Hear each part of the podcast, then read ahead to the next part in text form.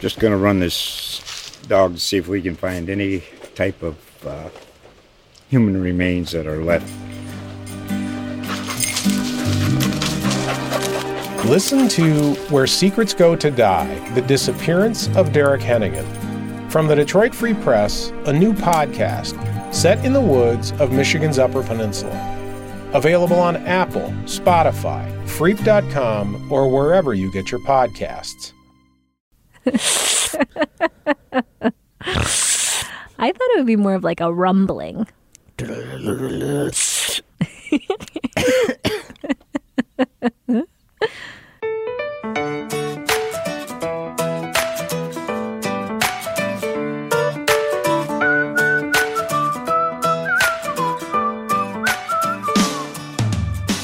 Welcome to I Tell My Husband the News. I'm Shannon Rae Green, a journalist at USA Today.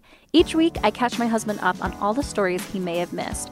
He doesn't really like to read or watch the news, so I'm pretty much his sole news source. It's a big responsibility.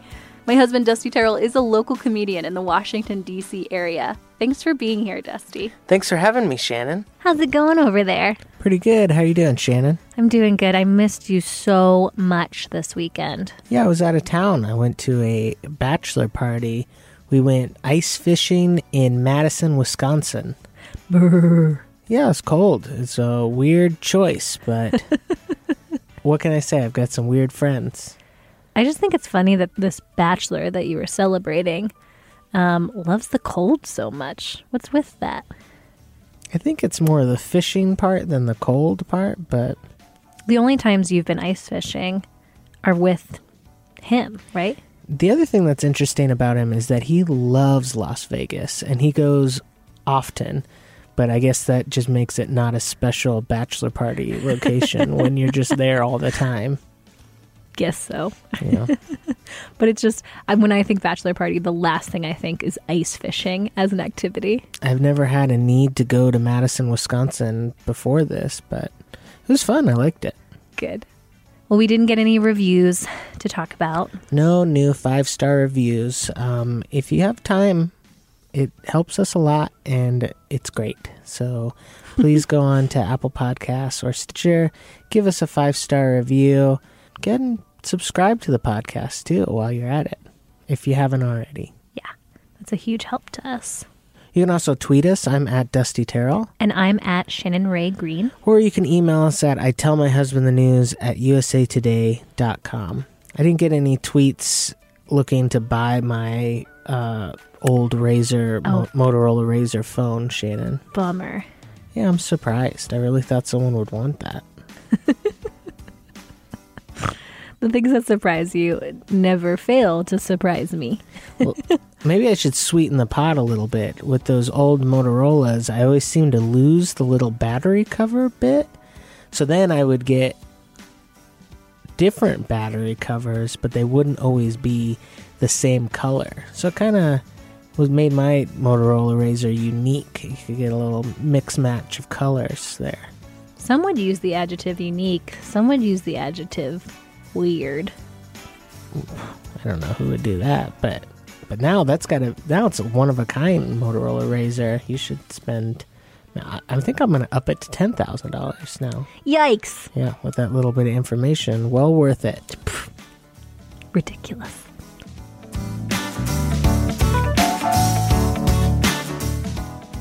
Air taxis, Hyperloop, self driving cars, what your commute could look like in 2030. This was written by my colleague Dalvin Brown. I feel like I was promised my commute looking looking different in 2020, and Yeah, so far, Shannon, it looks exactly the same. that is so on point. Just me having to pay attention while driving in a car and in lots of traffic. Right. I don't like it. I would like for things to speed up with these changes. Yeah. Picture yourself shooting across the country in a levitating pod or hovering above traffic in a drone. Imagine a time when daily commute times are cut in half, or when you don't have to own or operate a car at all to get to your destination. Those types of transportation options are projected to be available by the year 2030 thanks to improvements in electric battery power, internet connectivity, and next level automation. Tom Rickert is a risk and insurance specialist at Trident Public Risk Solutions. He said, quote, transportation planning has always been around how to get a vehicle from place to place using roads and traffic lights, but that's changing. Unquote. The mobility industry's next objective is to focus on moving a person through multiple modes of connected travel.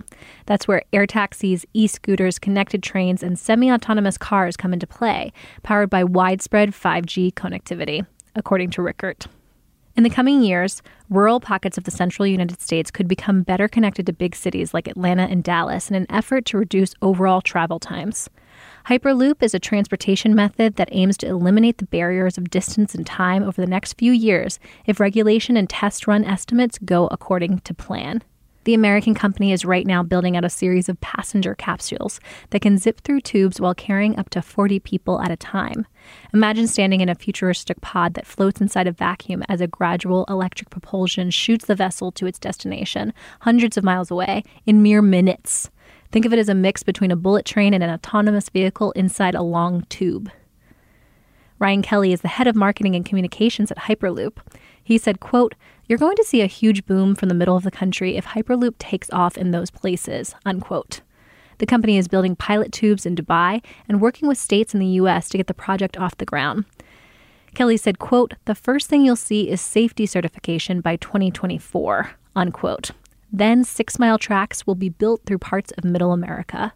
Transportation authorities say that traffic congestion, population growth, and an expanding job market have led to an increase in commute times across the country's metro areas. The Census Bureau says that average commute times across the country edged up from 25 minutes in 2009 to over 27 minutes in 2019. Ugh. I'd love to a 27 minute commute. 27 minutes sounds like a dream commute. Mm. 27 minutes is kind of like my long commute. Yeah, that's like your commute if there's a lot of traffic. Yeah. Ugh, I'm a terrible wife. Ugh, it's too much. You have double that typically, right? Triple that sometimes. Oh man. Ugh. That's the noise I make when I think about it. That's how you get your, all your podcast listening in though. Mm. But in metro areas, the average one way commute can be as long as 43 minutes, according to a study by Best Mattress Brand, a company that researches the causes of sleep issues that affect driving abilities. Big cities tend to have more people and greater congestion traffic. Shorter distance or last mile travel will be revolutionized through the widespread adoption of 5G connectivity, which will allow machines to communicate with each other directly, enabling more cars and other means of transportation to travel at faster speeds without humans operating them. Current wireless networks, for example, haven't been strong enough to send reliable signals to aircraft through a flight. That's according to Laurie Garrow, Associate Director for the Center for Urban and Regional Air Mobility at Georgia Tech. Toward the end of the decade, Garrow said, quote, 5G connectivity will allow us to design air taxis and give us the ability to think about truly moving toward autonomous control of aircraft, end quote. She projects electric takeoff and landing aircraft displacing some of the helicopters in operation today. She said, quote, and we will see new markets open up with these aircraft, end quote. Though hurdles like safety regulations, noise concerns, and infrastructure needs could prolong projected launch dates, Uber and Hyundai plan on lifting air taxis into the skies in the next few years. Other electric vertical takeoff and landing vehicle companies have similar plans. Joe Wiesenfelder is the executive editor at Cars.com, and he said that as engineering costs fall and battery power continues to improve, the electric vehicles market will continue to grow, though electric vehicles aren't expected to overtake gas powered cars anytime soon. Wiesenfelder said in a statement, quote, Overall, EV use in the country will continue to lag due to consistently low gas prices, lack of public infrastructure, the recent EPA California ruling, and pending trade wars. Unquote. In 2019, EVs represented about 1% of the cars on the road in the US. Auto industry analyst Eric Lyman told USA Today that he projects EVs could make up 5% of car sales by 2025. Rickert said that, quote, as all these different solutions are tested, perfected, adjusted, and evolved, there will be less of a dependence on an automobile, especially in urban areas, unquote. And of course, that means less traffic on the ground. Everyday vehicles that are capable of receiving over the air updates from automakers will become ubiquitous as drivers want their cars to be just as updatable as smartphones. Wiesenfelder said, quote, You don't want to hear that your vehicle that lasts an average 11 years is out of date, unquote. Much like smartphones, older connected cars can get some of the same features as new cars thanks to regular airwave updates. Tesla kickstarted the trend, and OTA updates have begun to spread throughout the auto industry as companies like Ford, BMW, and GM roll out updatable vehicle platforms. Experts say that self driving features will reach an inflection point over the next several years, though vehicles aren't expected to be able to do all driving. Rickert said, quote, more and more vehicles will have standard equipment with basic automation like lane keeping assist, automated braking, and left hand turn assistance. Those things that can detect blind spots and tell one vehicle whether another is about to turn will reduce more accidents. Unquote. However, level 5 autonomy, where a vehicle can go any place at any time without intervention by a human, isn't expected to be widely available until after 2030. Oh, come on. When will this nightmare be over, Shannon? That's so many years from now. I'm gonna be an old man in 10 years. Rickert said, quote, I do see these types of vehicles being used in geo-gated areas where they can be more controlled, whereas wider deployment on interstate highways, it's going to take a while to get there. End quote. I want to buy me a house next to one of those tubes, Shannon. out in the middle of the country somewhere. Tell me where that tube's gonna be. I'll buy a house next to it. you think those tubes are gonna be loud? You just if you live next to it, you just you'll hear this sound all all day. I thought it would be more of like a rumbling.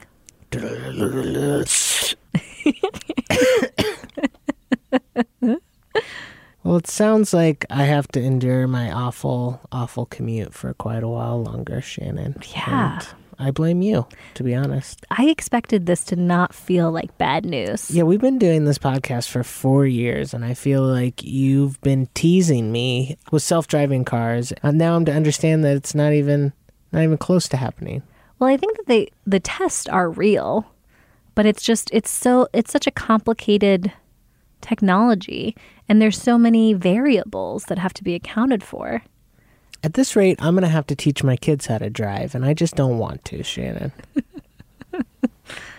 now, what I want to hear, Shannon, is a story about how you can cryogenically freeze yourself, and I'll just put myself in there for a nice little ten years, and then come out and see uh, see what kind of improvements I've made instead of having to wait around for them like a a dope. Um I- Does that technology exist, Shannon? I do not think so and I also think I would miss you terribly for those 10 You can get frozen too. I don't care, Shannon. You do you. I really am sorry. It's okay. I mean, as soon as I came to that part in the story, it was the last line. I was just like, this is going to upset my husband. I know it. Yeah, you did it. But we really haven't seen in all these early stories, like when people say it, they were more focused on, oh, these will be available and be on the road, but they won't be mainstream until a certain time.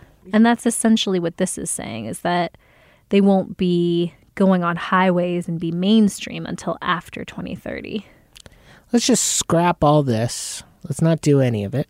It's all bad ideas. Here's the new idea is we develop like a surrogate system where you just put on you sit in your own home all the time, you just put on VR goggles and control some sort of robot remotely to do your work at work or or whatever. You know, just plug in, do work, unplug, enjoy your life. No commuting. How about that? That can we get there in next year? Can we do that next year? Scientists get on it. Collaborative. Quit all this whatever nonsense you're currently working on and do that. Except for those ones that we talked about last week working on the cancer thing. You guys keep keep keep your head forward on that. Everybody else work on this idea that I got. I think the only way for me to summarize that is to say, listen to this lazy man's plea. Yeah. Yeah. Do it.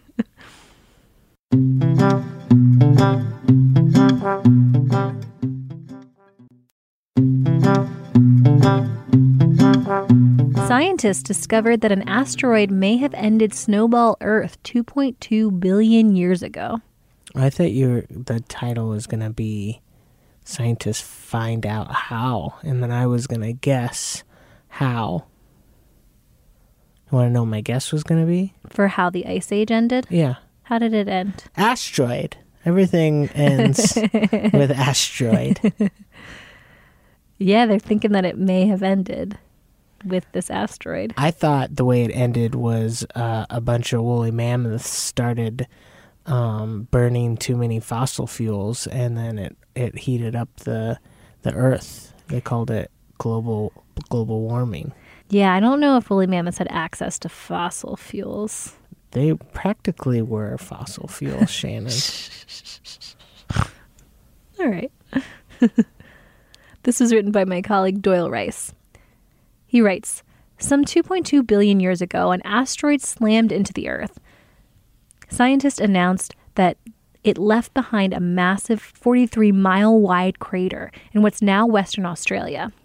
It's the world's oldest known impact site, the new study said, one that may also have changed Earth's climate. It occurred at a time that coincided with Earth's recovery from an ice age known as Snowball Earth, where most of Earth's surface was covered with ice sheets up to three miles thick, according to a statement from Imperial College in London. So this is different than the Ice Age. The Ice Age was like a different period of time, I think.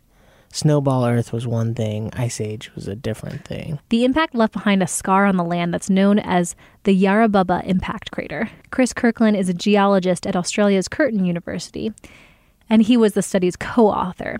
He told the Australian Broadcasting Corporation, quote, "The age we've got for the Yarrabubba impact structure makes it the oldest impact structure on the planet." Unquote. That's about half the age of Earth itself and 200 million years older than the previous record holder, the 190 mile wide Vredefort Dome in South Africa, according to Space.com. The study said that the Earth has a continually changing surface due to tectonics and erosion, which means that very old impact craters are difficult to identify. Scientists analyzed minerals within the crater that revealed the precise age for the impact event. After blasting into the continental ice sheet, the impact could have released up to 11,000 trillion pounds of water vapor into the atmosphere, a potent greenhouse gas that may have played a role in modifying Earth's climate.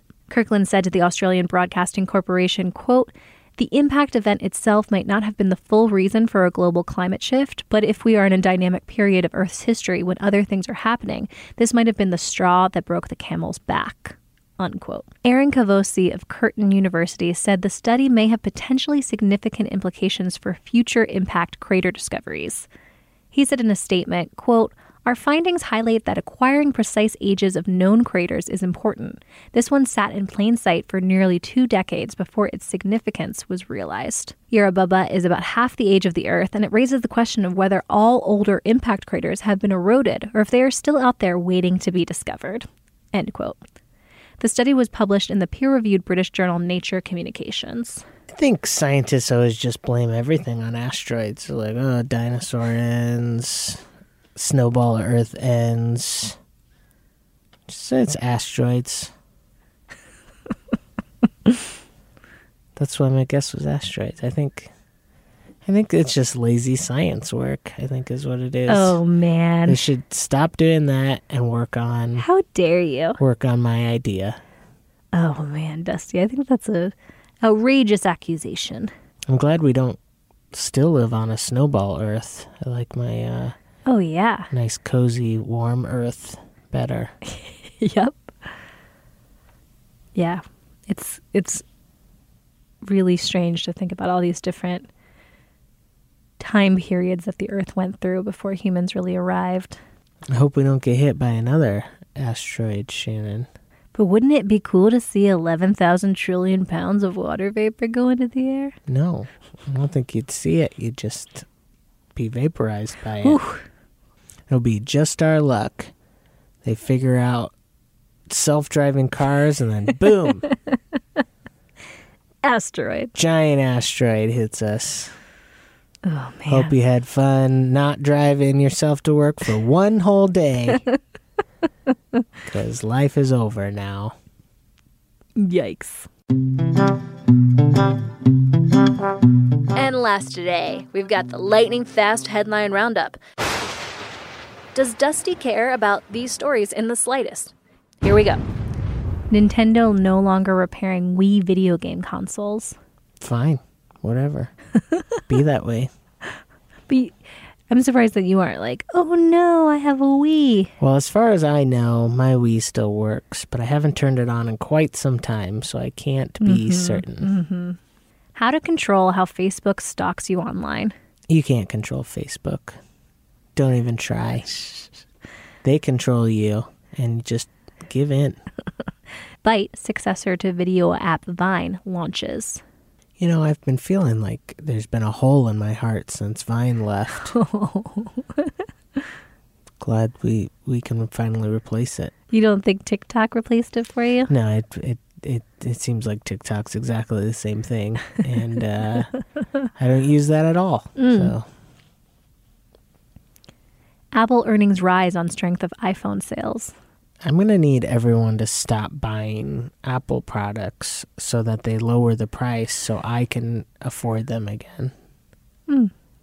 Bluetooth can make it easier for stuff to get stolen from your car. The only Bluetooth device I have in my car is my car. Soon your Cadillac will change lanes hands free. Joke's on you, I don't have a Cadillac. Can marijuana save the bees? Bees do love to get buzzed. Bike that moves over water makes its debut in Las Vegas. I think I could make that work for my commute. Gimme. The Bahamas. 24 photos that'll make you want a vacation there in 2020. I've been to the Bahamas before. Well, what about me? Eh, it's fine. You're not missing much. Oh, okay. What about if I look at all these photos? Don't look at those.